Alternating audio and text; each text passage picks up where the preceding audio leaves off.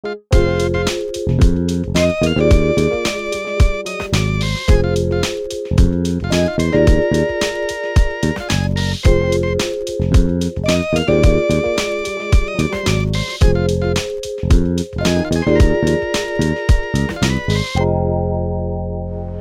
a song that sounds a lot like a wedding vow into a text dealing with the same thing. Let's go to Ephesians 5. Let me, uh, without recapping too much of last week, um, I know a lot of you were here, but a lot of you were not. Um, started a three week deal. It's going to be on uh, marriage to sort of coincide with the community group idea. I'm in the, the Holy Matrimony community group this summer. Um, and uh, I think that uh, it's really important for us to, to keep two things in mind um, when it comes to a, a, sermon series like this in a church like ours that is very much um, relationally driven, whether that's relationship with God, relationship with uh, each other um, in a church our size, uh, with our unique demographic, um, and all that stuff. I think there's two things that are really important. One um, is that we we have to keep a balance between uh, the things that are for us individually and the things that are for us corporately. If you and I don't recognize the fact that we are a part of a family of faith that's going somewhere together, um, it's, it's easy for us to come in into you know, our time together on Sunday night, and there are some weeks where God just uses something to like like drill deep into your heart, deep into your mind. You're just profoundly affected by something. Um, uh, the songs, a prayer, uh, a hug from someone, a conversation with someone, the sermon, whatever, the, the Bible. Um, maybe even something completely just random and whatever. Uh, and then there are other weeks where you come in and it's just not like that. You know, you don't really walk away feeling that same connection to whatever went on. And the thing is, sometimes, sometimes there are uh, there's are things going on in the room that that don't have to do with you as an individual. And so it'd be real easy to walk out and be like, "Well, that sermon did nothing for me." I'm not here, of course. Know, it's easy to do that, and I've been there many times, and I've uh, I've been there many times. Um, however, there's there's an individual factor and there's a corporate factor. So sometimes um, things that go on, particularly in the worship service like segment of time, the songs and the and the, the sermon, sometimes it's not going to be something that God's going to use to just drive deep into your heart but may, it might be the person sitting next to you or somebody you're in community group with or a friend of yours that is profoundly affected. And so there's an if we if we go in and we have these blinders on and it's just like, well, that sermon did nothing for me, then it's easy to walk away and you're just kind of like, well, what's the point? And that was lame and that was wasting my time or whatever. But if we if we are thinking both, God, what do you have for me and what do you have for us? there's always something something that's going on. So you might be here and you're like, great, three weeks on marriage, I'm not married, so it has nothing to do with me. Well, maybe it does have something to do with you. And even if it doesn't have something to do with you at this moment in time in your life, you are surrounded in a community uh, by a community of people who are um, a lot of them just getting off the ground in this whole marriage thing. They're trying to figure some stuff out. And you, as a part of their community, uh, a part of what we're called to is to carry each other's burdens and to speak truth to each other and to encourage and to pray for and, and all that. And so if, if we sit here tonight and we, it's just about what we're going to get out of something, then we might miss a whole other dynamic of what God wants to do. So we need to have both of those things. Now, I'm not saying that if you're single, the next three weeks are a wash for you and it's only going communal because I think single people, there's, there's stuff in here for us too. So that's, that's one thing is for us to really be open to not only what God's doing in our hearts as individuals, but corporately, the fact that He's got us going somewhere. Uh, uh, another thing is there's really nothing, well, I, shouldn't say it that way. Um, a sermon series on marriage will very quickly reveal where you are finding your identity and how much or or what your abiding life looks like. If you find your identity in Jesus and what he has done in your life and in the world, and the fact that all of your worth and your value and your purpose in life and everything about you comes from him, um, it's not about your marital status or financial status or employment status or all this. It's not about all that stuff. It's simply he looks at you and says, You are mine. Um, if, if that's where, where you are, then a sermon on a sermon series on marriage or whatever will will reveal that in very specific ways. If you're and if you are abiding and you're in prayer, you're in the Word, you're connected to Christ, His His life flowing into your life, and there's fruit, that's going to be revealed. And there's something about the subject of marriage that's going to expose where you find your identity and how much you're abiding, and what that abiding life looks like. Um, if, if you are on the negative side of that, if your identity is wrapped up in what title you have, your relationship status on Facebook, how many friends you have on Facebook, everything about Facebook, um, uh, how much money you make, and all this kind of stuff, and what circles you run in, and if you are, if you get to hang out with these people at this time, and you, you know, all, all these kinds of things. If you're wrapped up in all that stupid stuff, basically not Jesus, and you're not abiding and you're not praying and all that stuff, a sermon series on marriage will expose that for what it is. And, and here's, here's what I mean, and this I promise you all has a point. Uh, a married man, to, to listen to a sermon on marriage, to sign up for a community group with th- of three weeks about marriage, um, a man who is who has a secure identity in Jesus and is abiding will hear those things and will be um, challenged in a very good way. He will be encouraged and motivated and maybe convicted and, and refined by all that. And his draw, he'll be drawn deeper into the heart of God and he will want desperately to be the most accurate picture of Christ that his wife ever sees. That's, that's a, a man who's secure in, in his identity, is not intimidated by Ephesians 5 in a sense that that's impossible and I can never do that. He's intimidated by the fact that it says, be like Jesus. But he's encouraged because he knows that the Spirit of God literally lives inside of him to empower that process, that everything is absolutely possible, that Ephesians 5 is an attainable text for every man who is in Christ, absolutely across the board.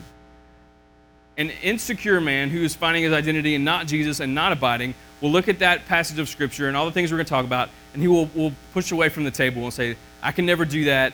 That's completely lame. That's not what it's really saying. That's not what it's really about. I don't want to do that. I don't want to grow up. I don't want to be a man. I just want to like be a little boy and continue in my self-centered ways. Okay? Now I'm not saying we have any of those guys here. I'm just saying that will be exposed. Um, so, guys, note note your resistance or or the resistance or the draw that you have to these truths. If you're pushing away, then that is revealing the fact that, that you have some identity issues, you have some abiding issues, and you and Jesus need to have like pizza one night. Maybe literally, and that would be cool. I think he would be fine with that. He made pizza. So, um, if you if you're resistant, you need to handle up. If you are drawn into it, let just be encouraged by that encouraged by the fact that you are ready to take the bull by the horns and become more and more and more like Jesus in, in your marriage and in your family and whatever. A, a married woman who is whose identity and abiding is where it needs to be will read these passages of scripture and will say and, like let's take ephesians 5 and let's we're going to pick on husbands tonight wives next week you get beat up so um, tonight it's the guys we'll, we'll take that example and they will look at that and they'll say i I love my husband so much, and I want to help him and encourage him and build him up. And, and I, I, look at the fact that he's called to be Jesus, and, and I get to be the church, but he has to be Jesus, and I want to help him in every possible way. I don't want to ever hinder him. I want to bring him good and not harm all the days of his life. A woman whose identity is not where it needs to be and is not abiding will look at that and will say, That's right. If he would just be Jesus, then our marriage would be perfect because I represent the church really, really well. In which case, I would say, if that's your attitude, then yeah, you do represent a lot of the church really, really well. Um, and so there'll be that resistance and that blaming and that whatever, and you'll say, that's right, because I'm the princess, I'm the bride. He's supposed to make my life this fairy tale, whatever, which is not true. We'll get to you next week. But just in case you're not here next week, that's all false. Uh, listen to the podcast. So um, now, now I know some sometimes in you know people date, uh, and uh, if a dating couple who is who is abiding and where they need to be, they will hear a passage like a sermon series on marriage, and and when their identity is where it needs to be, they will be like, oh man. we better know where this thing is headed, otherwise, we need to get out. And I say that in all love. I say that as a, a long-time person in ministry who's, who's watched many, many relationships linger on longer than they should. Uh, a dating, you date to get married. And so there needs to be a little bit of, okay, God, like what, what are you doing here? Now, he may not have told you the answer yet, so don't go break up tonight. But if he's been telling you, like, hey, this is not going toward marriage, then, then someone who is secure in their identity and is abiding, both the guy and the girl, you're not afraid of that conversation. But when you're riddled with insecurity and your whole relationship is, is your whole identity is wrapped up in the fact that you have a boyfriend or a girlfriend and all this like goofy stuff, when all that's going on, then you're terrified of the fact that maybe your relationship may not end up walking down the aisle. And so you don't even want to talk about this stuff. Or sometimes it, you end up pushing one another a little bit too much down the aisle when the other one's maybe not ready for it. And, and so if you're dating, see, you're unique because you have, you have like a context. You have like another person to be able to think like, could I marry this person? Could I be Jesus for this person? Could I, could I live out the things that these married couples have already said they're going to live out? And so when you have that, that context, it's going to reveal really quickly if you've been prayerful and you've been where you need to be, if you are finding your identity in Jesus or not. Now, if you're single, um, like, like I am, again, it again reveals kind of the, this, some of the same kind of things. If you're secure in your identity and you're abiding, you are not put off by a three week sermon series on marriage. Because you know that God has a plan for your life, and for right now, this, this day, this is where He has you. And, and let's be honest, for most, most people, get married.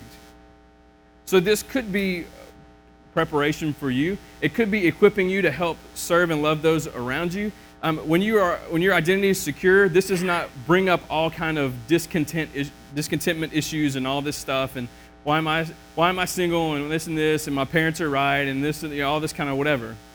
But if if your identity is not in Jesus, a sermon series on marriage will rip all this ugly stuff up and next thing you know, you are you're hating life and you're mad at God and you're believing all these lies about yourself that aren't true.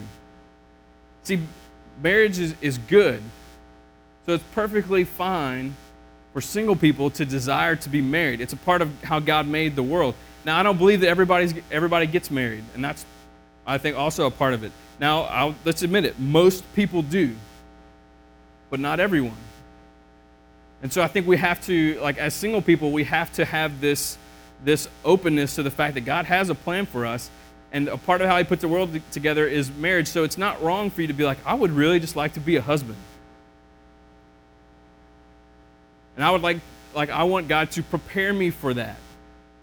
If you're single and you're and, and you're kind of in that place, it, don't feel like you're not trusting God or you can be content and also say, but I want to be more. I want to grow. I want to mature. As, as I grow up, I would like for that to be a part of my life. It's fine to want that. At the same time, maybe that's not what God has for you. And so, I, all those examples, maybe that took a long time to set up, but what I want to do is, is make sure that all of us understand that as we, as we get into some of this stuff, it, it has a way of like putting a mirror up in front of us. And as you're drawn, you find yourself just naturally either drawn closer or put, put away.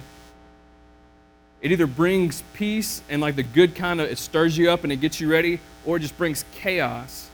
That's reflective of something deeper. And if it brings chaos into your life, there's only, there's only one in the universe who can make peace out of chaos. There's only one. And he can take that heart that gets all stirred up and just whatever, and he can just he can just calm those waters and that's, that's who you need to deal with. So don't come up to me and be like, I'm, I'm full of chaos. I'll be like, go talk to Jesus. It'll be okay.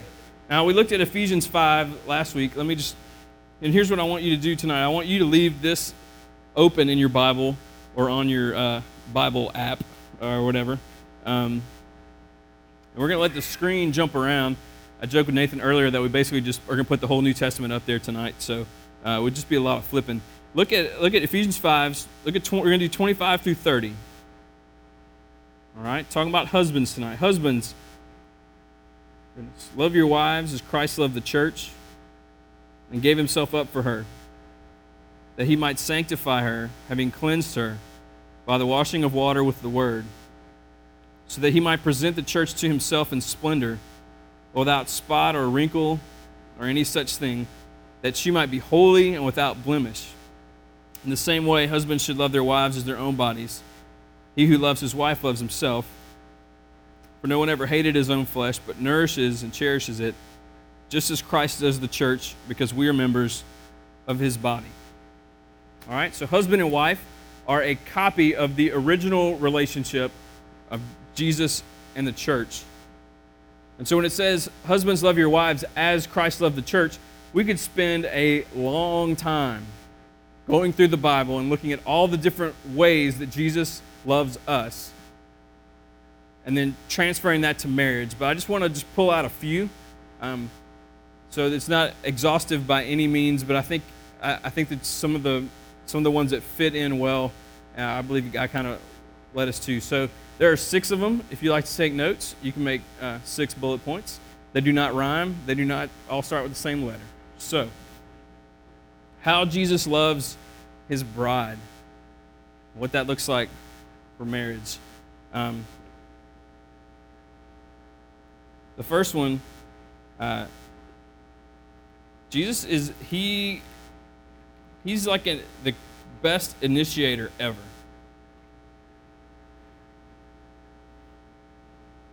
He takes initiative. Um, Ephesians 2, we talked about this at the beginning.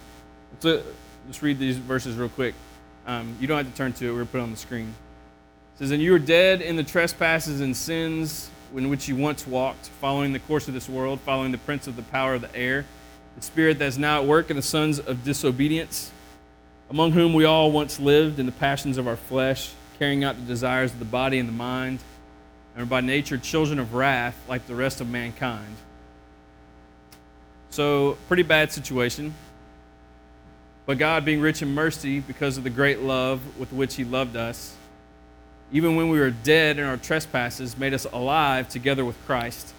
By grace you've been saved, and raised us up with him and seated us with him in the heavenly places in Christ Jesus, so that in the coming ages he might show the immeasurable riches of his grace and kindness toward us in Christ Jesus.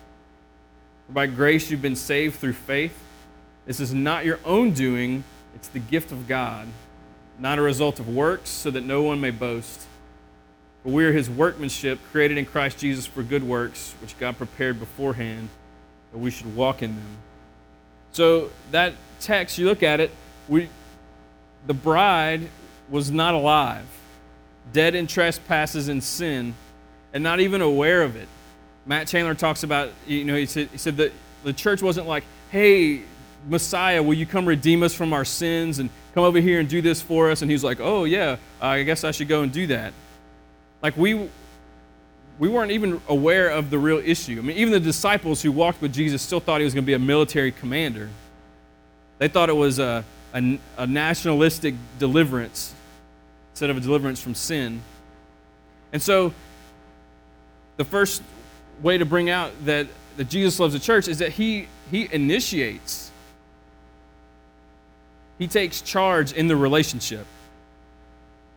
He sees the need, which is his bride is dead in her sins, and he steps up to the plate and does what he can to meet that need for the glory of God and for the benefit of the, his bride. That's the, in, the, in the, the text that we were looking at, nourishes and cherishes, takes care of his bride. No spots, no wrinkles, no whatever He, he looks at us and sees all this need, and we're clueless about it. And he says, I'll do something about it. God will be glorified, the bride will be pure, we can be together in our relationship like we first created everything for till sin messed it up. And so, with Jesus in the church, if, if a husband wants to know how, how do I love my wife as a church, then you are the initiator of everything. There's always that question what, what, is, you know, what does it mean to be the spiritual leader of a home? Well, it means to be the leader. And the leader's the ones like, hey, uh, this needs to be done. So um, let's, let's talk about how we can do this.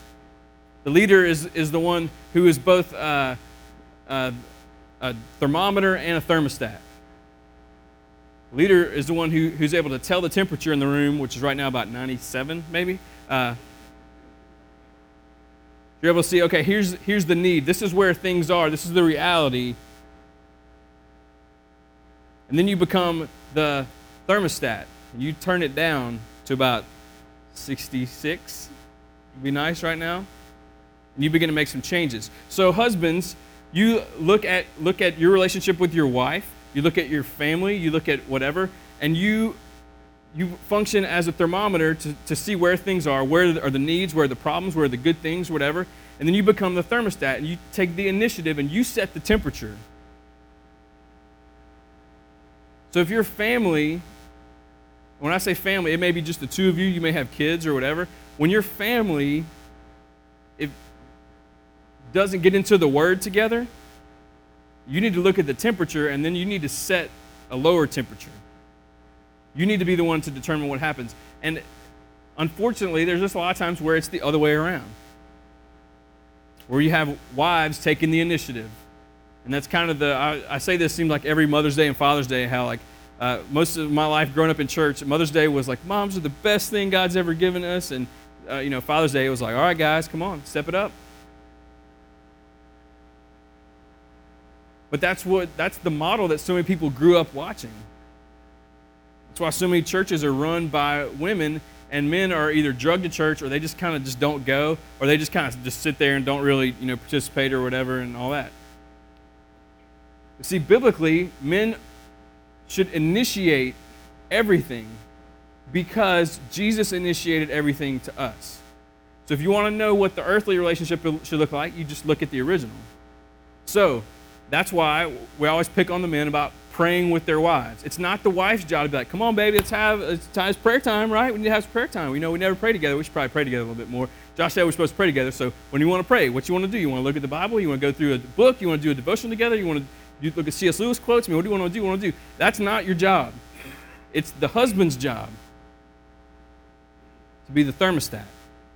Now, talk together about how that should work. Okay, this is not a domineering like no. We will read C.S. Lewis quotes and nothing else.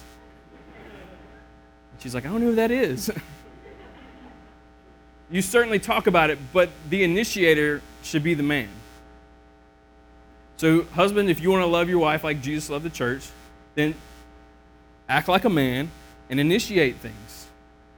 You take the first step toward the changes that you see that you know need to happen. And wives, you let your man be the man. I'm just going to leave it at that. We'll pick on you next week. The next thing, really quickly, I'm going to, I'm going to move so fast. Um, second thing is that Jesus reveals God to us. John chapter 1, this is what it says, is 14 through 17, if you want to write it down. Okay, where it says word with a capital W, that's talking about Jesus. And the, the word became flesh and dwelt among us. We have seen his glory, glory as of the only Son from the Father, full of grace and truth. John bore witness about him and cried out, This was he of whom I said, He who comes after me ranks before me, because he was before me. And from his fullness we have all received grace upon grace. But the law was given through Moses, grace and truth came through Jesus Christ. He, he reveals who God is to us. So, you know, if you ever want to know, I mean, I wonder what God is like. Well, you open up your Bible and you go to anything written in red, and that's like the first place that you start. Because he comes and he reveals the Father, and he's full of grace and full of truth. So people in the Old Testament, they had, they had seen, seen all these, these things that God had done and heard all these things and whatever, but here's God in the flesh to show up. So, okay, is God compassionate? Well, Jesus was compassionate, so yes, God is compassionate. Can God be firm with us? Yes, Jesus was firm with his disciples and with you know, everybody. So, yes, God can be firm with us.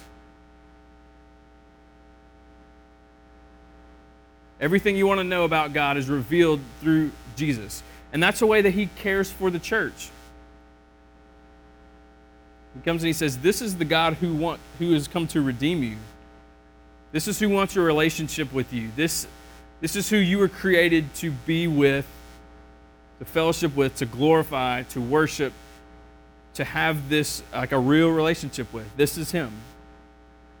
And so, husbands, if you want to love your wife like Jesus loved the church, you take the role of revealing the character of God to your wife and to your kids. You take that seriously. Like how it says he was full of grace and truth. Be, be that kind of husband, full of grace and full of truth. So you, you literally ask yourself in, in every situation that you face, how can I reveal the character of God to my wife, to my family, to the world? How can I do that in this situation? I think I would imagine, I mean, that's something that, that we're all called to. So this is not unique to just husbands because we're all called to be conformed to the image of Christ and we're, we're made more and more like him and all this stuff. And, and I find that that's, there are times when that's easier than it is for others. So in a marriage situation, if, if, if the wife, let's say like she she makes a financial move without consulting the husband and then covers it up and then lies about it and then lies about the other lies and it's this whole big mess of whatever. And there finally comes this breaking point and, and you have that conversation and and the wife confesses to the husband about the money and about the lies and about the whatever and the guilt and all this kind of stuff in that moment Husbands, you're called to love your wife like Jesus loved the church. And so you really have to think how does Jesus handle the church in these kind of situations? How can I handle this and be full of grace and full of truth? And I love that those two things are together. Because you can gracefully tell her the truth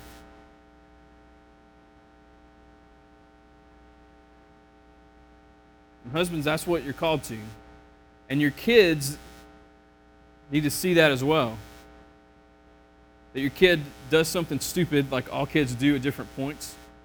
And what you want to do is lash out at them and reduce them to nothing and just whatever and take out all your frustration about your job and about all these other things on your kids and whatever. And how do you reveal the character of God to them when your kids have screwed up? full of grace, full of truth. If you really want to live out Ephesians 5 25 to 30 as a husband, you got to figure that out. And you won't do that if you're not abiding, you're not praying, and you're not in the Word, and you are not finding your identity in Him. So the first one he's, he initiates, the second one he reveals God, the third one, there's a submission. There's sub, Jesus submits to the will of the, of the Father. In Matthew 26, he's in Gethsemane. He says the same thing pretty much twice. In uh, verse 39, he says this Going a little farther, he fell on his face and prayed, saying, My Father, if it be possible, let this cup pass from me.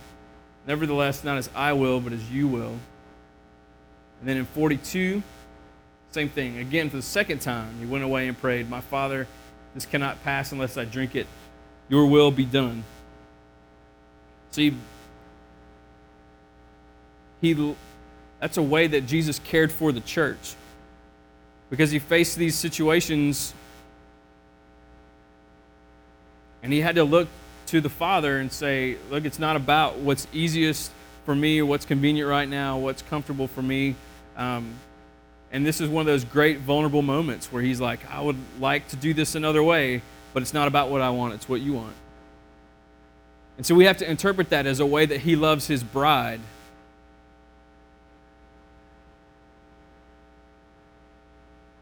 And so he goes and he gets alone and he prays to the Father to seek the Father's will in this situation.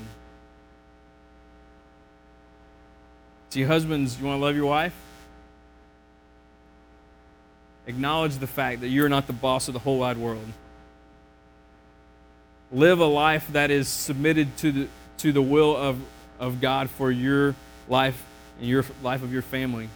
And you live that and you model it, and it, just becomes an instinctive way of doing something so, so that your wife sees the fact that you don't jump into crazy decisions really quickly. That you don't make these moves without being prayerful and be like, okay, what, I'm not sure what God wants us to do. What do you, what do you think? As we're praying about it, I mean, what are you sensing and all this stuff? See, Jesus loved the bride enough to say, whatever, God, whatever you want. Husbands, you have to love your wife enough to be willing to do the same thing. It's interesting when you get into submission and headship and stuff, and, and wives will talk about how, you know, difficult to submit when you, when you know your husband has not prayed about something. And I, I mean, I'm not a wife, but I can, I would imagine that would be a difficult thing.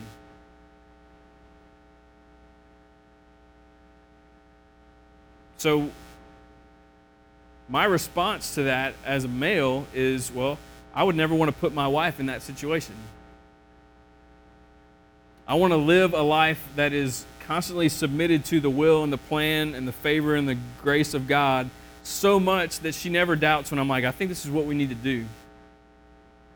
So again, you can resist that and say, "Well, I'm the head of the household, and you do what I, you have to do what I say." Blah blah blah. I can point you to a verse, or you can walk in such integrity where your wife's like, that dude wants to know God's will for everything that we do, and he completely trusts him, and he spends time with him, and I see that and have no issue at all coming alongside him and joining him in what we're doing.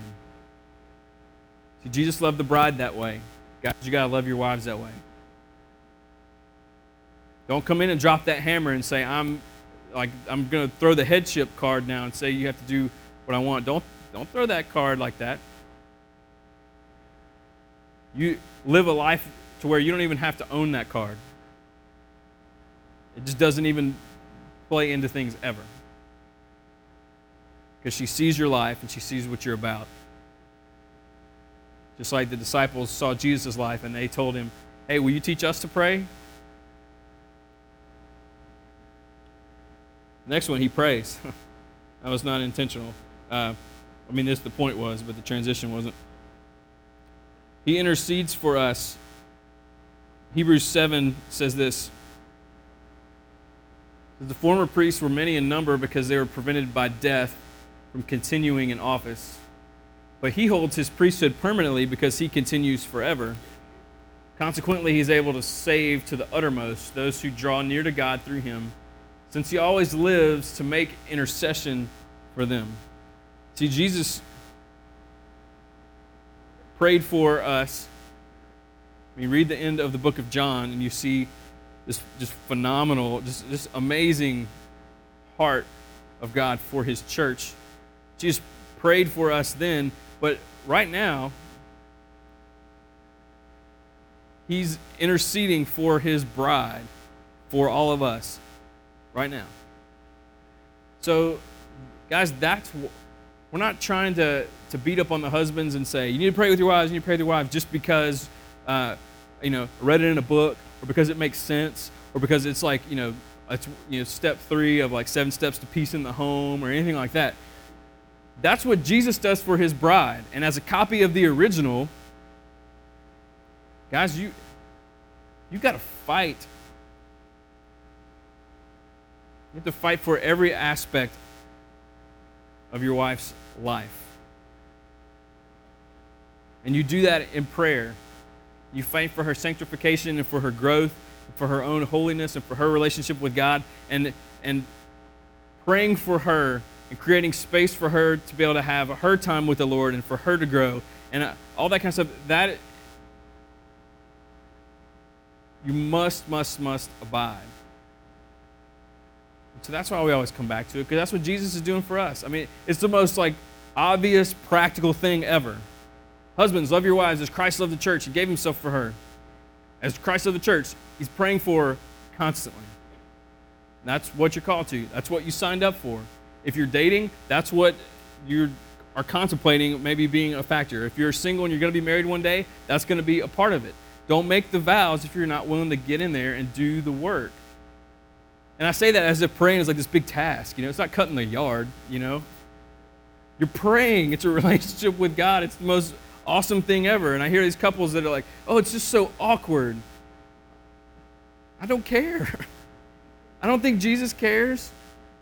You think it was awkward for Jesus to like to have the Last Supper and to pass like Judas, the wine and the bread? Probably a little awkward. You think it was?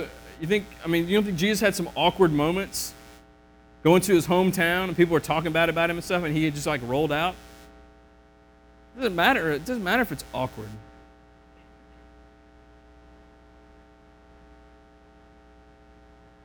Husbands, initiate prayer in your home.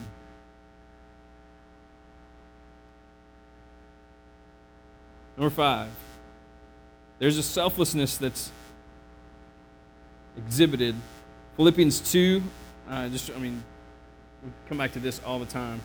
Has this mind, have this mind among yourselves, which is yours in Christ Jesus, who, though he was in the form of God, did not count equality with God a thing to be grasped, but made himself nothing, taking the form of a servant, being born in the likeness of men. Being found in human form, he humbled himself by becoming obedient even to the point of death, even death on a cross. He just so selfless in, in dealing with the, with the church. And there's this, this humility and takes the form of a servant, and there's all this stuff. Um, husbands, or really, this is all of us. Jesus left heaven to come here for the glory of God and for the benefit of the bride. So it makes no sense to me why there are husbands who won't get off the couch to serve their wives. I'm not saying I'm not beating up our husbands, my husbands in general in a very like broad sense.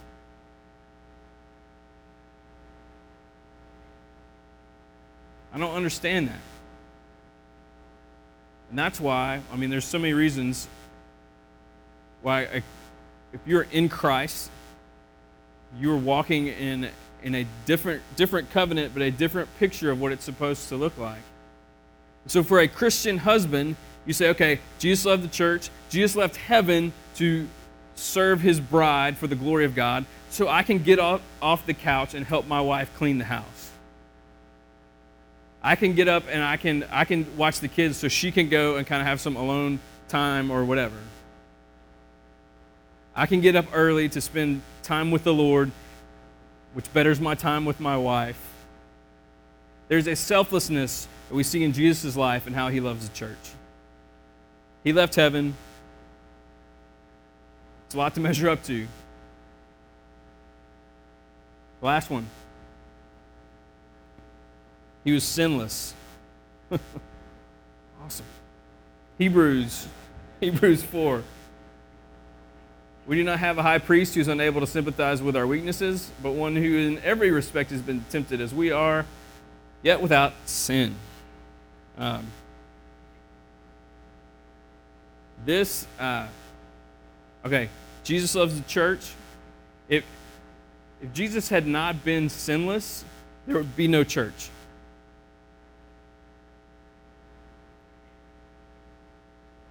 He was the holy, perfect, sinless sacrifice that allowed us to cross over from death into life, like we talked about in Ephesians 2. Luke chapter 4, he's fasting and praying in, in the desert, and the devil himself shows up and begins to tempt him. And the temptation is basically hey, let's just take a shortcut to get to all this stuff that's ultimately going to be yours anyway.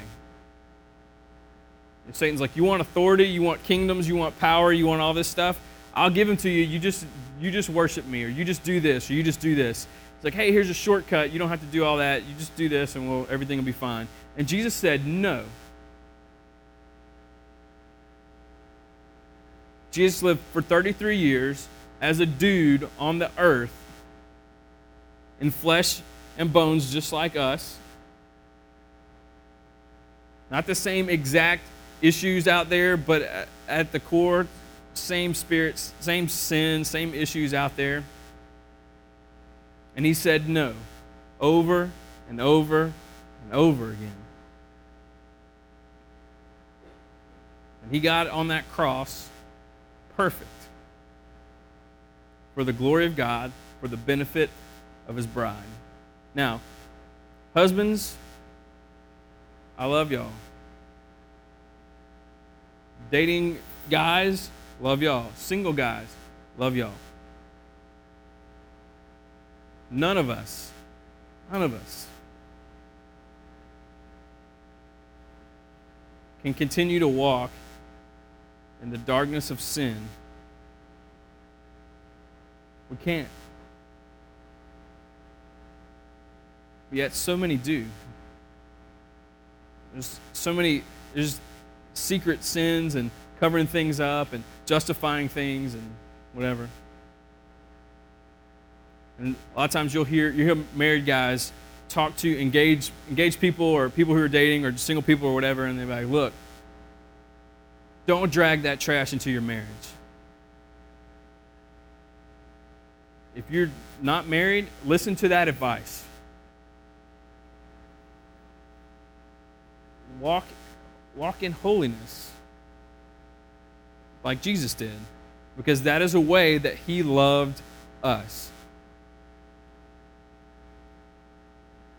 Don't drag an addiction to pornography into your marriage. Don't drag pride. Don't drag financial irresponsibility.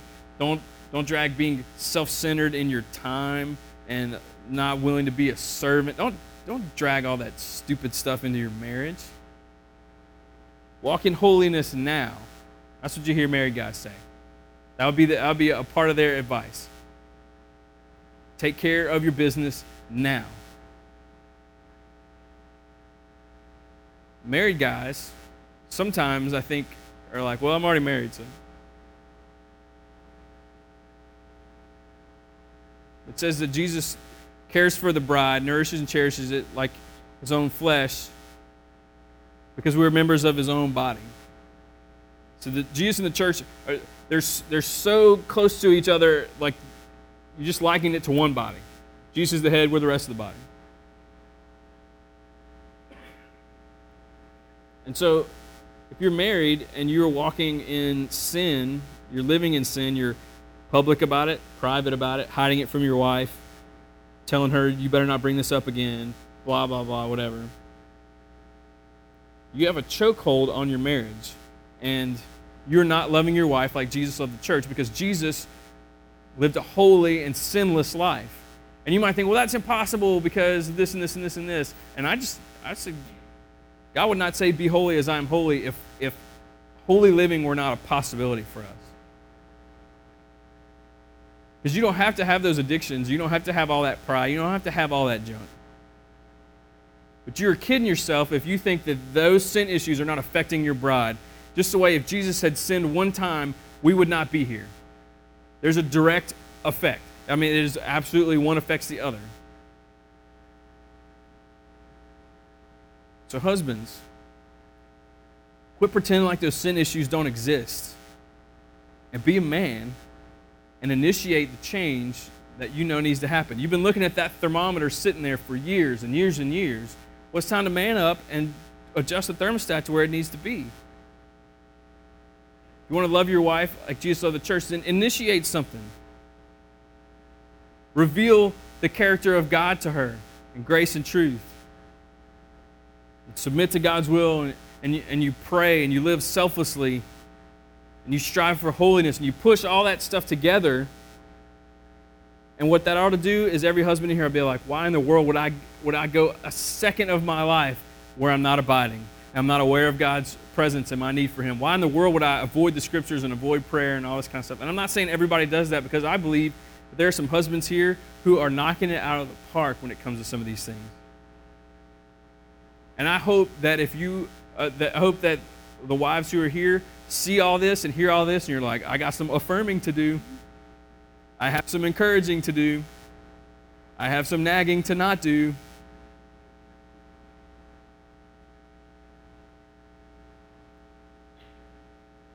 Huge, huge, huge. But you've been given everything you need for life, and godliness, through your knowledge of Him who's called, him, called you by His own glory and goodness. Everything you need. Husbands, love your wives as Christ loved the church and gave Himself up for her. Sanctifying her, washing her, no spots, no wrinkles, no blemishes, any, anything like that. Nourishes and cherishes it, her and their relationship like, like, his, like his own body. Because in reality, that's how it is. Awesome. Awesome. Let's pray. God, I, I pray that um, that the husbands here tonight are um, are, are encouraged and challenged and push forward. God, that you would be gracious and truthful with us tonight.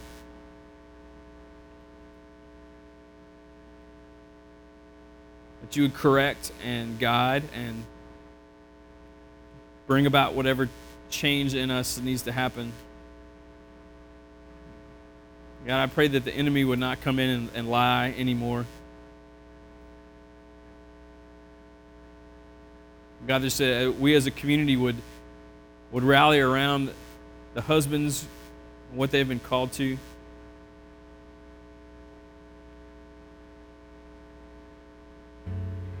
God, that you'd use these things to, to build marriages, that none of this stuff would start fights at all.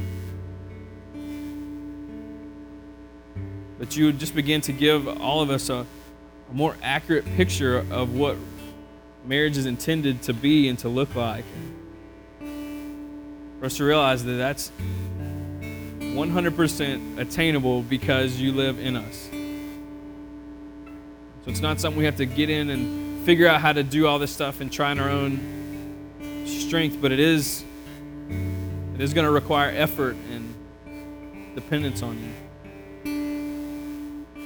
God, where there are sin issues tonight, I, I just pray that, that you would ignite something, not just in the husbands, God, in every one of us. Because the call to holiness is across the board. And our sin issues directly affect our community. They directly affect how we relate to you.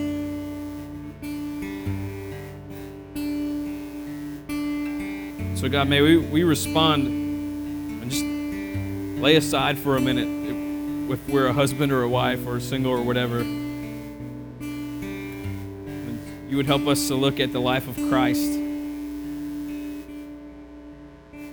say, I want to walk in holiness in the same way. I want to walk in that purity. I don't want to drag that trash any further in my life than I already have. Maybe we've all been looking at that thermometer at the same thing for so long and just been staring at it and saying, I don't know why this is still in my life. I pray, God, that you would help us to cast those things on you, yes, but at the same time, understand that we work in tandem with you. You infuse our efforts. God, push us to, to confess things and to have those difficult conversations and to involve others in our struggles so that we can be encouraged and there can be accountability. God, help us to recognize that our, our sins are against you. And that's exactly why Jesus took the initiative, came here, and lived a sinless life and died. Those sins, all those sins could be forgiven. We could walk with you again. We love you, Father. Thank you for the ways that you love us. Thank you, Jesus, that there and we could do we could talk for weeks and weeks and weeks about all the ways that you love us as your church.